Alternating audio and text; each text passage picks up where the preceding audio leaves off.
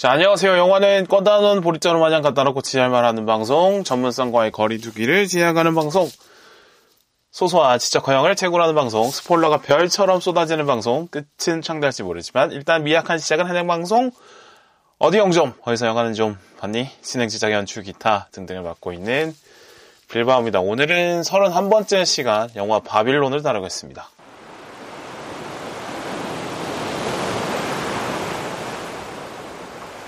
자, 이 영화 오늘 대박입니다. 저는 이 영화에 압도됐다라고 표현하고 싶어요.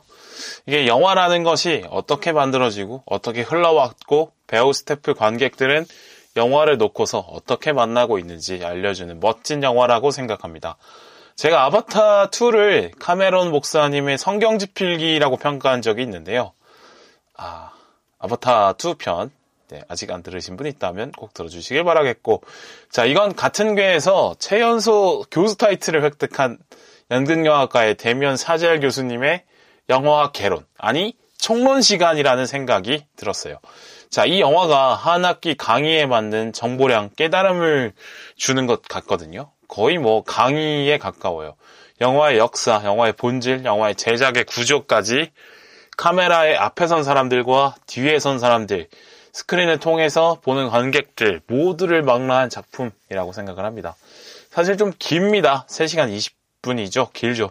충분히 보면서 많은 것을 보고 느낄 수 있는 그런 작품이라고 생각해서 그 시간이 길지만 길만한 이유가 있다라고 저는 생각을 하는데 근데 제가 영화관에 갔을 때 제 옆에 20대 초반 정도로 되는 커플이 앉았어요. 영화에 영 집중을 못 하더라고요. 주로 과자를 열심히 먹는 느낌이었는데 특히나 뭐 남자애 같은 경우는 뭐 다리를 막 앞좌석에 올리고 뭐 올렸다가 폈다가 뭐 화장실을 갔다가 왔다가 되게 지루해 하더라고요. 근데 두 시간이 안 됐을 때 그냥 나갔어요. 음. 그러니까 영화가 보기 힘들었다는 거죠. 충분히 이거는 음, 영화가 충분히 보기 어려울 만 하다라는 생각은 들긴 합니다. 또 하나 어, 영화 커플의 모습을 볼 때 이 장면 역시 이 영화라는 매체가 점점 젊은 세대에게 길다는 이유로 외면받아가는 현실을 보여주는 것 같은 그런 생각이 들어요. 이건 역시나 어, 제가 보고 있는 영화 바벨론의 일부처럼 느껴지기도 했습니다.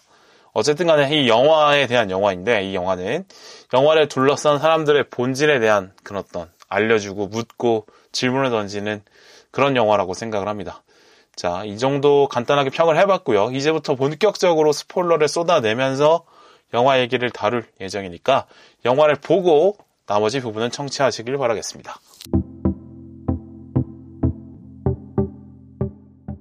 자, 저는 이 영화를 보면서 이 영화의 주인공은 넷, 네 명이다. 아, 넷이다. 라는 생각을 했어요. 자, 첫 번째로 브래드 피트 주인공이죠. 마고 로비 주인공이죠. 그리고 디에고 칼바 주인공입니다. 그리고 이 영화라는 매체 자체가 또 이 영화의 주인공이라고 생각을 했어요.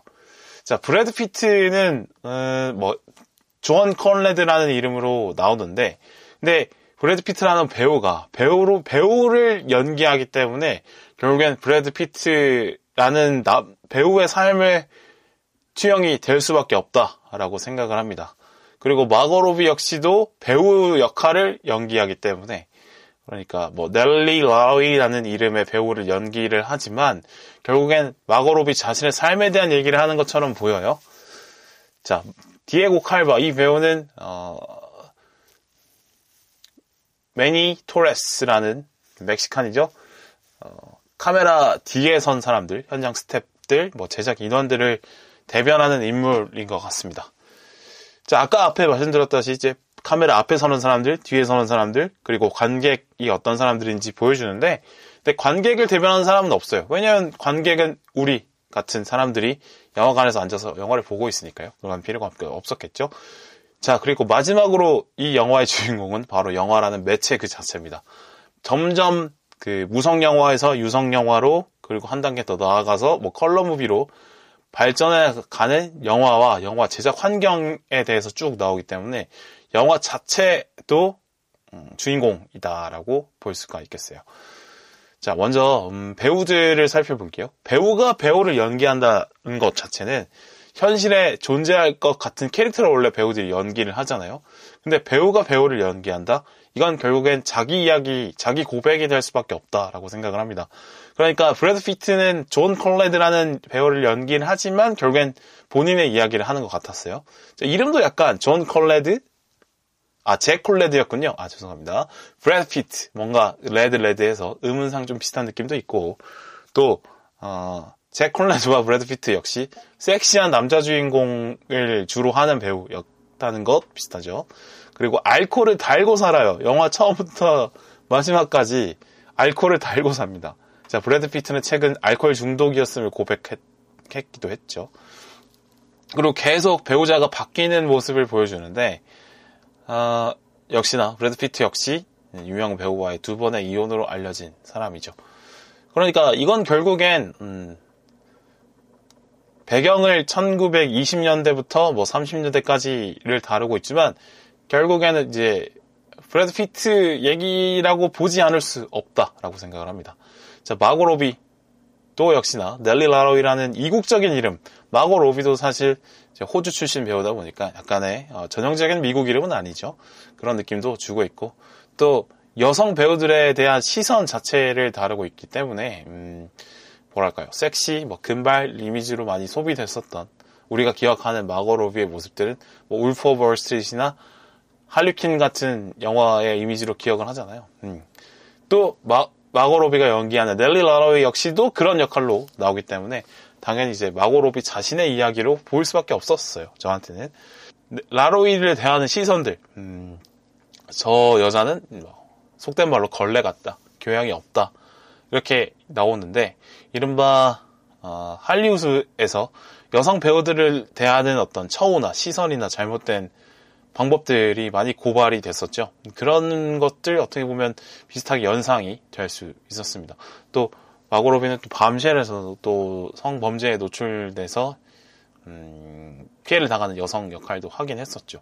또 넬리 라로이와 마고 로비는 비슷해요. 음, 뭐 시골 출신, 호주 출신, 외국인이라는 점. 그러니까 정 음, 아웃사이드에서 인사이드로 들어온 그런 역, 배우라는 점에서 공통점을 갖고 있습니다. 자, 그리고 스텝 역할로 나오는 디에고 칼바 배우, 이제, 음, 매니 토레스를 연기했죠. 어, 하찮은 일을 도와주던 멕시코 이민자가 계속된 운과 기회를 잘 살리면서, 음, 제작사까지 성장하다가 좌절하는 인물을 연기를 했습니다. 영화를 통해서 자신의 욕망을 투영했던 수많은 제작자들을 상징한 것 같아요. 그러니까 제작자들도 결국에는 영화에 대한 열망이 있었지만 본인은 배우보다는 제작자가 더 맞는다는 판단 안에서 어, 영화를 살아가는 열정이 있지만 그쪽 그 열정들을 제작 쪽으로 푼 사람들이잖아요. 음, 그런 사람들의 대표하는 캐릭터였다고 봅니다. 자 그리고 마지막 주인공 영화. 아, 영화라는 것 자체가 처음 등장했을 때는 문학이나 연극에 무시받던 하위 장르 정도로 묘사가 돼요. 그러니까 일반 서민들이나 그냥 오락거리로 보는 취급을 받았다라고 생각을 합니다. 실제로 이제 열악한 환경에서 만들기도 했고 낮은 완성도도 그랬고 뭐 스토리의 스토리 자체가 계속 계속 현장에서 바뀌는 그러니까 촬영이 그만큼 촬영 환경이 제대로 갖춰지지 않다 보니까 어, 촬영이 불가능한 시나리오는 거기에 맞게 현장에서 계속 바꿔가면서 찍은 거죠. 이런 식의 주먹구구식의 어, 촬영 방식으로 실제로 이루어졌기 때문에 열악한 음, 그리고 또 전문 인력도 사실 부족했기 때문에 뭔가 낮은 취급, 낮은 완성도 때문에 낮은 취급을 받았었다. 그러나 이 영화를 통해서 확인할, 확인할 수 있는 건 계속 발전을 거듭하면서 가장 영향력 있는 매체가 되어가는 걸 보여줘요. 주인공 넷을 통해서 영화라는 매체는 계속 계속 변화해 가지만 이어지지만 그 속을 이루는 사람들은 계속 교체되어 간다라는 메시지를 던지고 있습니다. 어, 이 영화가 주로 다루고 있는 게 무성 영화에서 유성 영화로 넘어가는 그 시기 그리고 영화 환경 제작 방식 이 많이 바뀐 모습을 많이 보여주는데 어떻게 보면 영화 지금의 영화 산업도 음, 새로운 시기를 맞이하고 있잖아요. 뭐 OTT랄지 아니면 3D랄지 새로운 환경으로 영화가 넘어가는 시기인데 그 시기를 다루는 것 같아요. 그래서 뭔가 좀 여기 겹치는 부분이 또 있었다. 음. 이 영화는 이제 이 네, 주인공 넷을 통해서 영화가 항상 새로운 기술을 녹여내면서 항상 진화해 가듯이 또 진화해 갈 것이다. 영원히 갈 것이다. 라고 말하는 것 같습니다.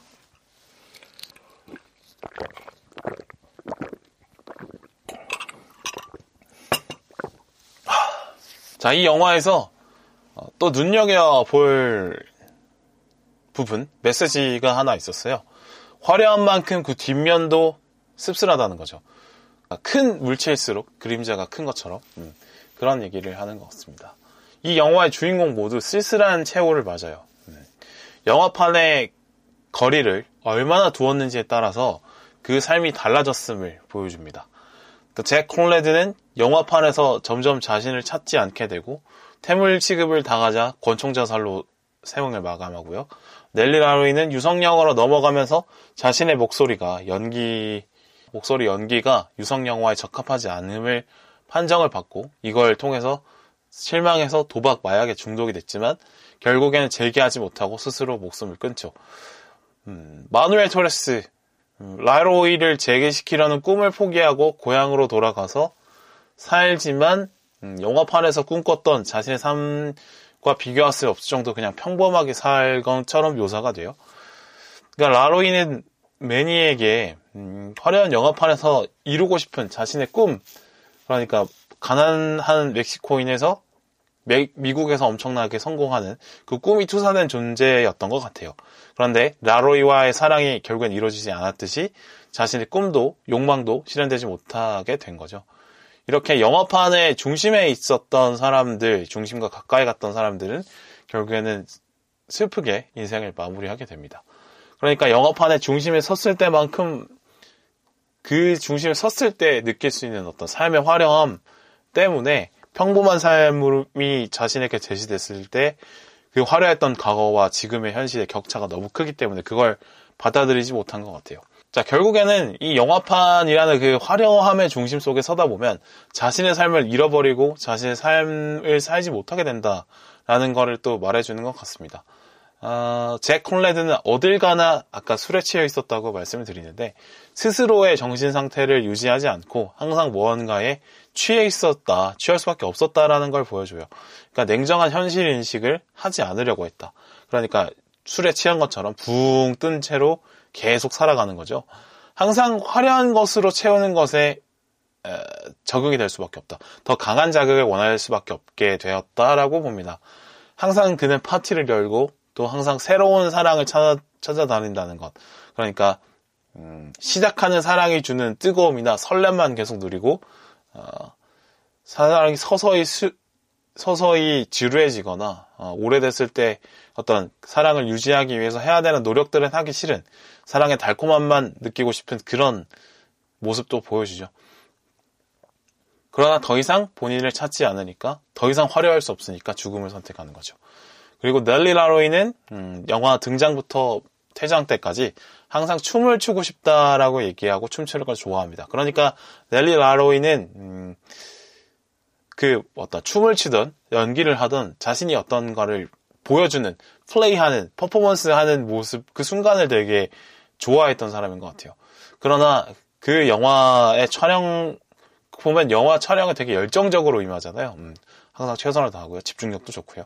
그런데 영화 촬영이 아닌 시간에 자신을 둘러싼 수많은 사람들의 시선들이 그녀를 감들고 힘들게 했기 때문에 그걸 결국엔 이겨내지 못했고 스스로 파멸하고 도박과 뭐 마약에 중독이 되고 이렇게 드는 거죠.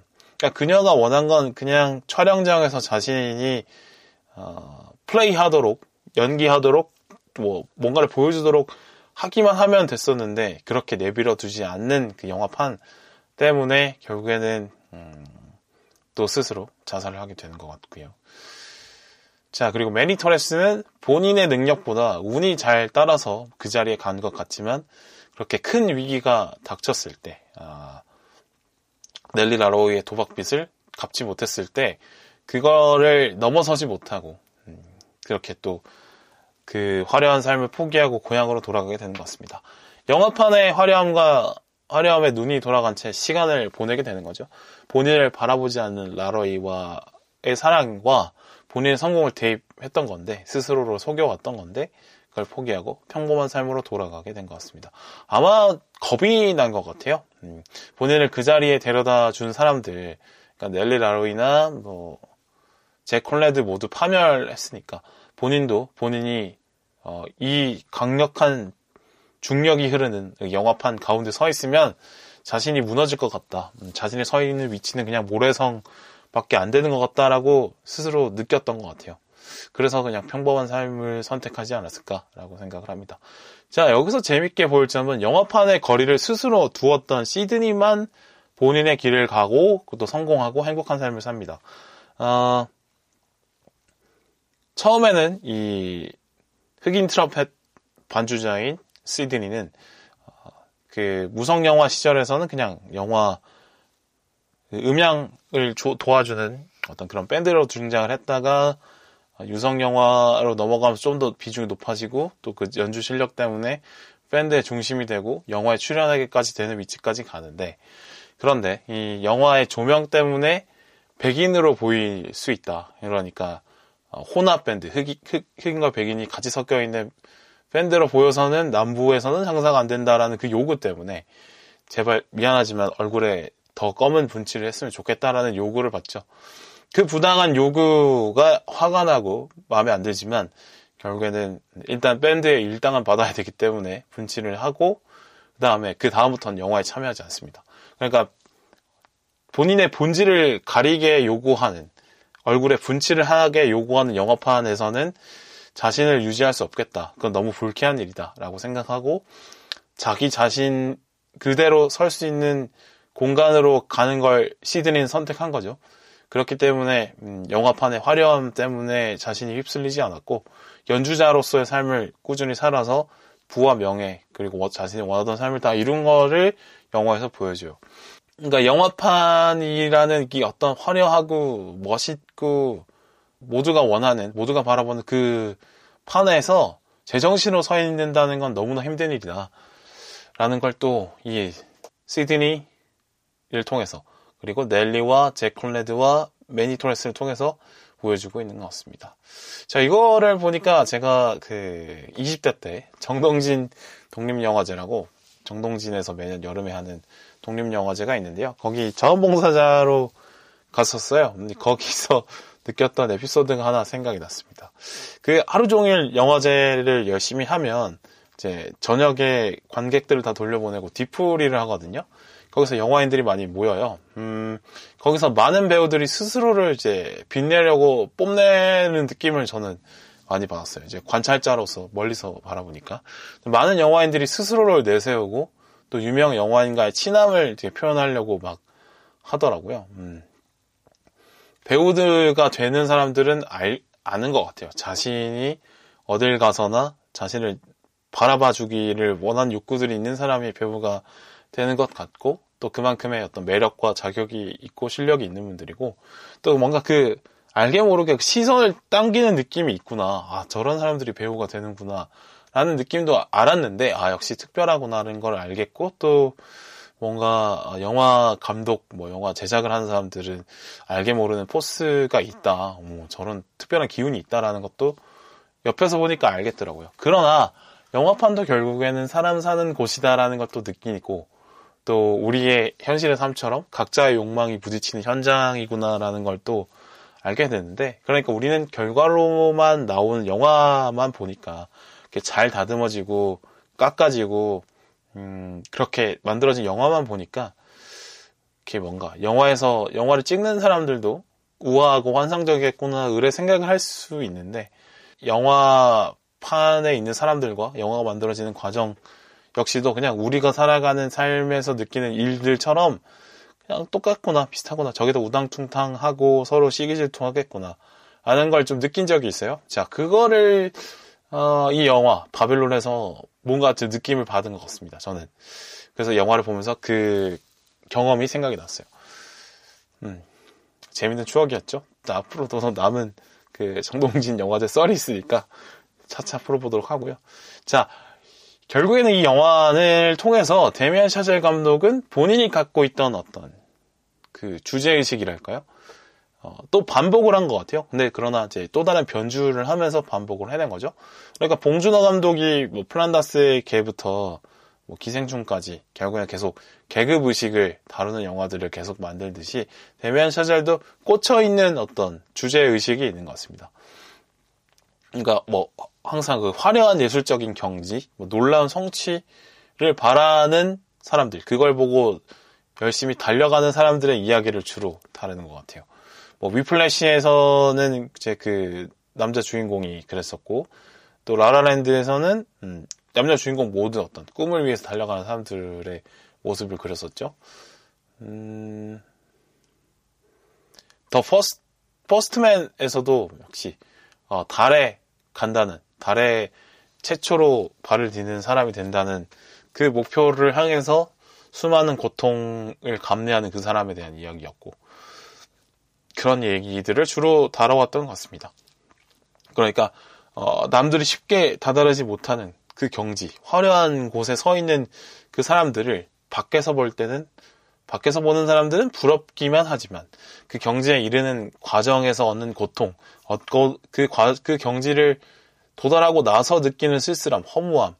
그러니까 화려한 만큼 또 그 과정에서 얻어지는 고통 때문에 인생이 망가질 수도 있는 위험들에 대한 이야기를 다루잖아요. 물론 뭐 라라랜드 같은 경우는 좀 환상적으로 많이 그렸고 또 두 주인공이 뭐 꿈은 이루고 또 그렇다고 불행해지는 것까지는 아니지만 결국에는 이제 사랑을 이루지 못하는 허무함을 느끼는 건 같으니까요. 네. 그런 모습을 보여주는 것 같습니다. 자, 위플래시가 본인의 이야기를 담았다고 하잖아요. 예술적 성취를 위해서 본인의 모든 것을, 본인의 자아까지 모든 걸 갈아 넣는 것이 좋은지 아니면 성취는 조금 포기를 하더라도 스스로 지키는 것을 좋은지를 묻는 작품인데, 그러니까 위플리시는 재즈와 드럼을 통해서 이 주제 의식을 물어봤다면, 바벨론에서는 이제 영화를 가지고 이걸 이야기했다라고 생각을 합니다. 이번 작품에서 역시 보고 나면, 야, 영화판에서 일하면 계속 흥미롭고 멋진 삶만 이어질 것 같지. 멋있지. 너도 영화 스타가 사실 되고 싶잖아. 그렇지 않아? 음, 그렇게 묻는 것 같아요. 하지만 실상은 이래. 이런데도 환상을 가지, 가질래? 너가 생각하는 그 느낌은 아닐 텐데, 오히려 위험할 텐데, 라고 물어보는 듯한 느낌을 받았습니다. 그러니까 위플래시에서처럼 사실 위플래시가 열리는 경을말로 가잖아요. 어떤 그, 그러니까 화려한 경지를 열심히 쫓는 살아, 삶을 택할 것이냐, 아니면 조금 거리를 두고 스스로 지킬 것이냐라는 거에 대한 해답을 내리지 않, 않잖아요. 위플래시도. 어, 제가 느끼기에는 이 영화 역시 모든 주인공들이 사실 파멸하지만 그렇다고 해서 음, 파멸하니까 어떤 화려한 삶을 쫓 지 마라라고 얘기하는 건 아닌 것 같았어요. 그냥 보여주는 느낌이었어요. 음, 그만큼 화려하고 그만큼 독이 많은 그 곳에서 음, 너는 갈 수 있겠니? 아니면 너 아니면 그 주연 배우들 근처에라도 서겠니? 라고 묻는 정도였다라고 생각은 듭니다.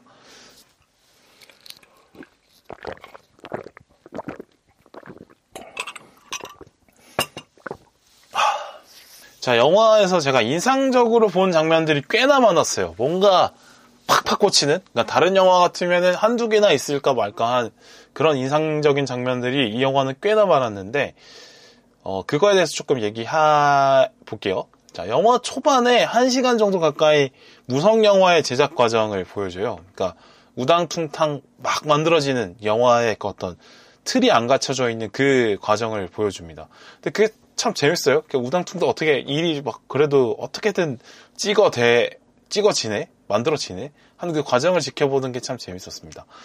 그러니까 어, 이 영화의 제목, 바빌론이라는 그 제목이 사실은 대부분 영화들은 영화 제목이 영화 초반에 한 10분 안에 다 뜨잖아요. 근데 거의 한 2, 30분 지나서 그때서 영화 제목이 뜨거든요. 그 이유가 있다는 걸 알았어요. 그러니까 무성 영화 시대의 분량만 놓고 봐도 하나의 영화라고 봐도 될 정도로 하나의 메시지를 가지고 있을 정도로 뭔가 재밌었거든요.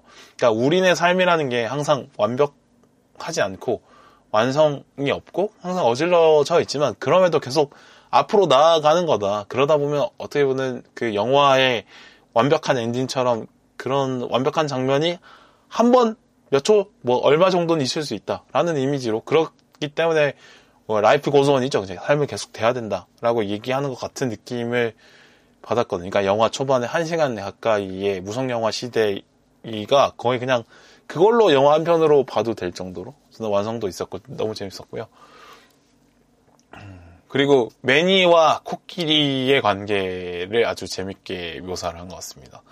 영화 시작이 이제 매니 토레스가 파티가 벌어질 언덕 위에 어떤 저택으로 코끼리를 끌어올리는 그 업무를 받고 받은 거잖아요.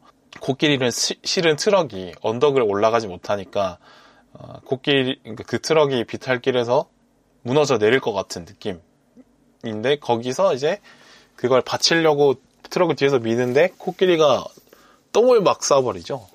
근데 또 영화 후반에 가면 넬리 라로이를 어, 다시 재기시키기 위해서 상류층의 파티에 매니가 넬리를 데리고 가요. 근데 상류층 특유의 그 텃세, 허세, 어, 있는 척하는 느끼한 태도로 사실상 넬리를 욕보이자 넬리가 음식과 술을 마구마구 먹은 뒤에 러그와 집주인의 이렇게 완전 시원하게 토를 막 해버리잖아요. 일부러 가서 막 토를 해버리죠. 근데 그 두 장면이 겹쳐 보였어요, 저는. 음. 그러니까 되지 않을 일을 억지로 해내고자 했던 그 매니의 열정 때문에 그 코끼리를 트럭에 실어서 언덕 위로 올린다는 것 자체가 사실 뭐 억지인 일이고 또 그냥 하류층에서 삶을 살았고 상류 인생과 전혀 어울리지 않는 그냥 자유로운 영혼인 넬리를 상류층과 어울리게 만든 그것 사실 되지 않을 일이죠. 근데 그냥 매니는 그냥 열정대로 일을 밀어붙이는 장면이죠. 근데 그게 결국에는 매니의 의지대로 안 됐고 코끼리는 똥을 싸고 어, 넬리는 토를 해버리는 이런 그러니까 분비물을 뿜어버리는 그 모습으로 어, 보여줬어요. 그러니까 매니의 운명을 좀 보여준 거 아닐까라는 생각을 합니다. 되지 않을 일에 억지로 매달려서 어떻게든 해내고자 하는 어떤 어, 추진력에 많은 중심을 두고 있는 매니의 운명을 좀 보여주지 않았나라고 생각을 합니다.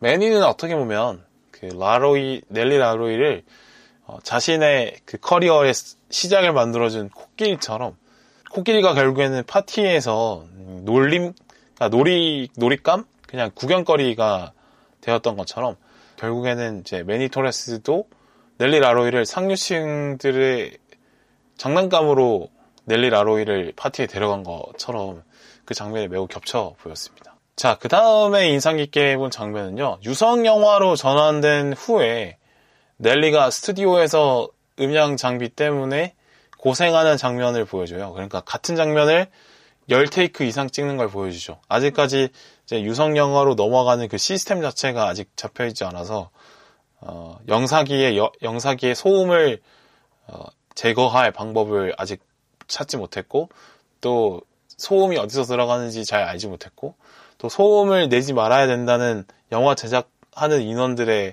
인식도 아직 만들어지지 못한 아직 불완전한 상황에서 그래도 끝까지 그 짧은 완성을 해낸 그 모습을 보여주는데 그 장면이 너무 좀 재밌었다 재밌었어요. 그게 계속 반복이 되면서 그러나 끝까지 참아가면서 뭐 계속 계속 해내는 그 모습들이 참 재밌었고 그리고 그 영화 현장을 끌어가는 매니저였나요? 근데 처음에는 음 사운드, 카메라, 준비, 액션 뭐 이런 거를 말하는 그 역할이죠. 근데 그분의 목청이 점점 반복되면서 화가 나고 거의 막 분노를 터뜨리는 마지막에는 그 모습도 아주 재밌게 봤습니다. 아. 그러니까 무언가를 창작한다는 것 자체가 항상 그런 것 같아요. 정말 그 음, 영화로 나온 그 결과물은 좀 완벽하고 잘 만들어져 있지만 음, 그 과정은 정말 수많은 실수의 연속이고 또 실수를 어, 넘어서서 그거를 보완해서 어, 완벽의 완성에 다가가는 그, 그 과정. 근데 그 과정은 사실 처절하고 볼품없고 화가 나고 열받고 짜증나고 이런 거죠. 그런 거죠. 그러니까 창작이라는 걸 해보면 그런 걸 느끼, 느낄 수 있잖아요. 근데 그, 그 씬을 통해서 그 시퀀스를 통해서 너무 재밌게 봤습니다. 너무 즐겁게 봤어요 그 장면은. 제 또 하나의 장면은 콜레드와 엘리노어의 대화죠. 그러니까 엘리노어는 그 영화 칼럼을 쓰는 사람인데 오랜 시간 콜레드와 많은 어떤 인터뷰를 해온 사람이죠. 근데 콜레드는 이제 퇴물이다라는 취지의 칼럼을 씁니다. 근데 이걸 칼럼을 보고 화가 난 콜레드가 엘리노어를 찾아가서 따지죠. 당신은 자신을 내던져서 작품을 만들어 보는 사람이 아니지 않냐. 당신이 뭔데 나를 이렇게 평가하냐. 당신은 어둠 속에 숨어 있는 바퀴벌레 같은 존재다. 라고 화를 냅니다. 그런데 엘리노가 이걸 이렇게 반박을 하죠. 불난 집에서 살아남는 건 바퀴벌레다. 그러니까 어, 무성 영화 시대가 불난 집인 거고 거기서 살아 영화가 그럼에도 네, 불난 집의 주인공이었던 너는 죽는 죽어가고 있다 콜레드. 너는 어, 불난 집에서 죽어가는 사람이고 나는 불난 집에서 살아남는 바퀴벌레다. 당신이나 나나 시대에 뜨고 사라지는 어떤 그런 역할을 하는 사람들일 뿐, 뭐 당신이나 나는 어차피 사라진다. 어, 후대에 다른 사람들이 와서 우리의 자리를 차지할 거고 그 사람들도 다시 후대에 자리를 내주고 사라질 거다. 당신 자체를 영원한 스타로 생각하지 마라. 이런 말을 딱 합니다. 아, 그 장면이 너무 재밌었습니다. 영화 제작의 주인공들, 그러니까 뭐 배우들, 뭐 제작 스태프들, 뭐 제작사의 사람들, 영화 어떤 제작에 사, 관여하는 모든 사람들이 있고 또 그 완성된 결과물을 놓고 이렇게 논하는 기자들, 평론가들, 뭐 저 같은 뭐 팟캐스터도 있고 그런 사람들이 있잖아요. 사실 근데 그 그런 사람들의 어떤 운명, 본질을 정확하게 지적하는 그런 거죠. 사실은 음, 그런 거 저도 항상 그런 생각을 하는데 영화 평론가는 영화가 없으면 존재할 수 없지만 어, 영화는 영화 평론가가 없어도 존재할 수 있는 것처럼 정확하게 어떤 사람을 따라가는 존재에 불과한 어, 영화 평론나 영화를 다루는 사람들, 영화를 가지고 이야기하는 사람들의 어떤 운명을 정확하게 꼬집기도 해서 너무 어, 서늘했고 음, 좀그 장면이 또 좋기도 했고. 그러나 그걸 지적하는 배우도 결국에는 시간이 지나면 자리를 내주고 사라진다는 어떤 그런 모든 인간의 쓸쓸한 운명을 또 지적하기도 하고 그 짧은 대화 안에 뭔가 생각해 볼 거리들이 터져 나오는 그것들이 너무 자 마지막으로 재밌게 본 장면. 매니토레스가 다시 멕시코에서 살다가 다시 LA를 찾고 또 극장에 갔을 때 자신이 활약하던 유성 영화 시절을 다루는 영화를 또 보고 자신의 인생을 막 돌아보면서 아 나는 저 화려한 시절로 다시 돌아갈 수 없음을 깨달으면서 막 엉엉 울잖아요. 근데 그 운 장면 다음에 그걸 보면서 즐거워하는 여러 관객들의 모습을 보여줘요. 백인도 있고 아시안도 있고 흑인도 있고 어린아도 있고 나이 많은 애도 있고 젊은 사람도 있고 커플도 있고 혼자 보는 사람도 있고 그 장면이 뭘까 저는 이런 생각이 들더라고요. 아 이제 영화가 그 우당퉁탕 하던 시절을 넘어서 이제 완벽하게 모든 사람에게 강력한 영향력을 미치는 매체가 됐다라는 거를 그 극장 관객석을 한 번에 싹 훑어주는 그 카메라 샷으로 표현이 된 것 같아요. 그래서 너무 좋았. 그 생각이 들더라고요. 어떻게 보면 영화가 SNS의 시초이지 않을까 이런 생각을 해봅니다. 그러니까 이 사회의 모든 계층이 다 모두의 화제가 될 수 있는 어, 남녀노소, 뭐, 개, 뭐 경제적인 지위랑 상관없이 그 모두가 관심을 갖게 되는 게 영화잖아요. 사람들의 관심이 쏠리는 거죠. 그게 약간 SNS랑 비슷하지 않나 생각이 들었어요. 가난한 사람도 SNS를 하고 부자도 SNS를 하고 뭐 다양한 인종들이 SNS를 하, 하고 또 그들의 삶을 또 지켜보고 이렇게 그러니까 잘 어떤 영화로 잘 다듬어진 과정들을 음, 사람들이 이제 지켜보고 또 관심사로 가지게 되고 이런 게 영화의 어떤 흐름인데 지금의 인스타그램 시대, SNS 시대에는 사실 모두가 스스로를 감독, 스스로를 영화 감독이 된 것처럼, 배우가 된 것처럼 스스로를 다듬고 편집하고 연출해서 세상에 내놓잖아요. 반대로 어, 그렇게 만들어진 자기 자신을 자기 스스로 보기도 하고 그 자기 자신을 상품으로 만들어서 남들에게 보여주기도 하고 그런 거죠. 서로가 서로에게 배우가 되고 감독이 되고 관객이 되는 그런 시대가 됐는데 문득 저는 그 매니토레스가 다시 LA를 찾아갔을 때 극장에 갔을 때 장면이 그게 딱 연상이 됐습니다. 영화가 어떻게 보면 최초로 모든 사회 계층의 사람들이 관심을 갖게 되는 그 관심을 하나로 모이게 되는 모으는 역할을 했겠구나. 이거 지금 SNS랑 통하는 부분이 있구나. 라는 걸 좀 깨달았 던 장면이었습니다. 자, 영화 제목이 왜 바빌론인가에 대해서 짧게 한번 얘기를 해볼게요. 자, 바빌론, 그러니까 바벨탑이 있던 도시를, 가 바벨론인데, 바벨탑은 신의 영역에 도전하듯이 높이 쌓아 올렸던 그런 탑이죠. 그러나 그게 신의 노여움을 샀고, 또 그 탑은, 그 탑을 신이 흩어버립니다. 영화가 바벨탑이라고 하면, 영화판은 바벨탑을 만들어낸 도시니까 바빌론이겠죠. 그러니까 영화는 신의 영역, 세상을 창조하는 도전에 인, 도전하는 인간의 활동, 신의 영역에 도전하는 인간의 활동이라고도 볼 수 있습니다. 영화는 그러니까 항상 새로운 세상을 만드는 일이잖아요. 영화는 뭐 2시간 가량을 보여주긴 하지만 영화의 설정, 영화의 세계관, 캐릭터의 영화 전의 이야기들, 전사, 영화의 결말 이후의 살, 삶도 있고 하기 때문에 그러니까 영화가 만들어낸 세상과 인물은 영화 전에도 있었고 영화 후에도 살아갈 것으로 우리가 믿고 보는 거잖아요. 결국에는 영화를 한 편 만든다는 건 새로운 세상을 하나 만드는 것이라고 봐도 되는데, 그러니까 신의 영역에 도전하는 일이라고도 볼수 있죠. 바, 바벨탑을 쌓는 것과 영화를 만드는 것은 같은, 같은 본질이다. 통한다. 영화 판 자체가, 음, 바벨탑을 세웠던 바빌론이라는 도시와 또 등치가 될 수 있다. 영화의 제목은 다시 말해서 영화 판을 얘기하는 것 같다라고 해석을 해봤고요. 이 영화가 보고 나서 느끼는 생각은 이제 데미안 샤샬 감독의 주제의식과 통하는 거죠. 인생을 어떤 거대한 목표, 환상을 갖고 살아갈 것이냐, 아닌, 아니냐라고 또 물어보는 영화였다고 생각을 합니다. 근데 저는 예전 같았으면 환상을 가지는 게 좋다. 아니다. 현실로 사는 게 좋다라고 얘기했을 것 같은데, 이건 그냥 어, 어떤 꿈, 목표, 환상 이런 것들은 삶에서 떼놓을 수 없는 인생의 하나의 제일 중요한 구성 요소다라고 생각을 합니다. 이렇게 딱 잘라서 얘기할 수 없는 문제라고 생각을 합니다. 그러니까 눈앞에 팍팍하고 지루하고 더덥고 매일 반복되는 현실이 뭐 거리가 있는 것들이죠. 환상, 꿈, 목표 이런 것들이. 각자 꿈이 있고 목표가 있고 하기 때문에 그 꿈의 형태나 크기가 사람마다 다 다르지만 하여튼 간에 이 장장의 눈앞에 있는 지루하고 만지기 싫고 더럽고 하기 싫은 일들 어떻게 보면 별 생각이 들지 않는 아무런 자극을 주지 않는 그런 일들을 해치우고 다음 일로 다음 장소로 나 자신을 계속 옮기게 만드는 거 어찌됐건 내가 머릿속에 박혀있는 목표들 때문이라고 생각을 합니다. 지금은 다가오지 않은 미래에 대한 그림들 때문에 우리가 현실을 살아갈 수 있는 거죠. 역설적으로.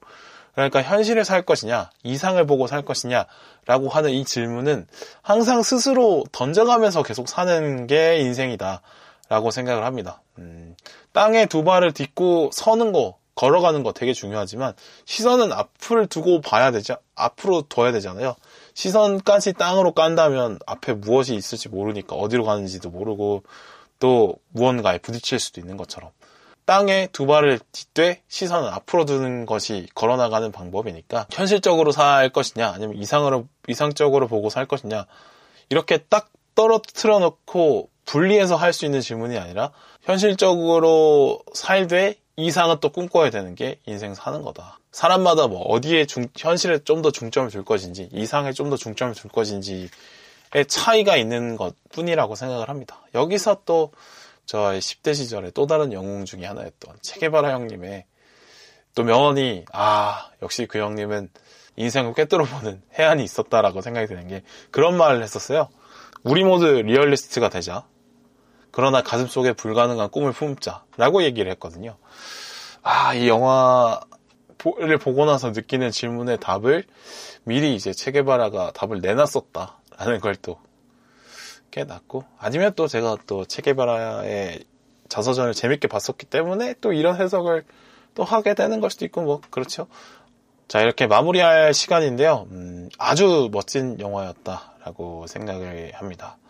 아까 초반에 연극영화과 최연소 천재 교수 데미얼 사젠 교수님의 어떤 영화학 총론 같다라고 제가 평가를 했었는데 아니 이 교수님은 아직 40살도 안 됐는데 이런 명강의를 벌써 내면 다음에는 뭐 어떤 강의를 하려고, 어떤 영화를 만들려고 이런 얘기를 하는지 너무 궁금했습니다.